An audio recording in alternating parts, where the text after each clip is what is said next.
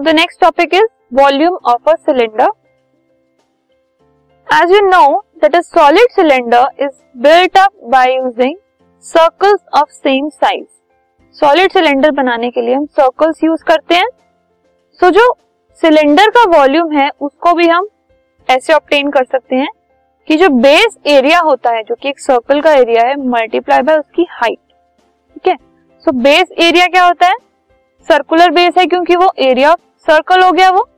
Multiply by height तो area of circle क्या होता है? पाई आर स्क्वायर और हाइट होती है एच तो सिलेंडर का वॉल्यूम हमें मिल गया पाई आर स्क्वायर एच तो ये वॉल्यूम का फॉर्मूला यूज़ करके हम सिलेंडर का वॉल्यूम फाइंड आउट कर सकते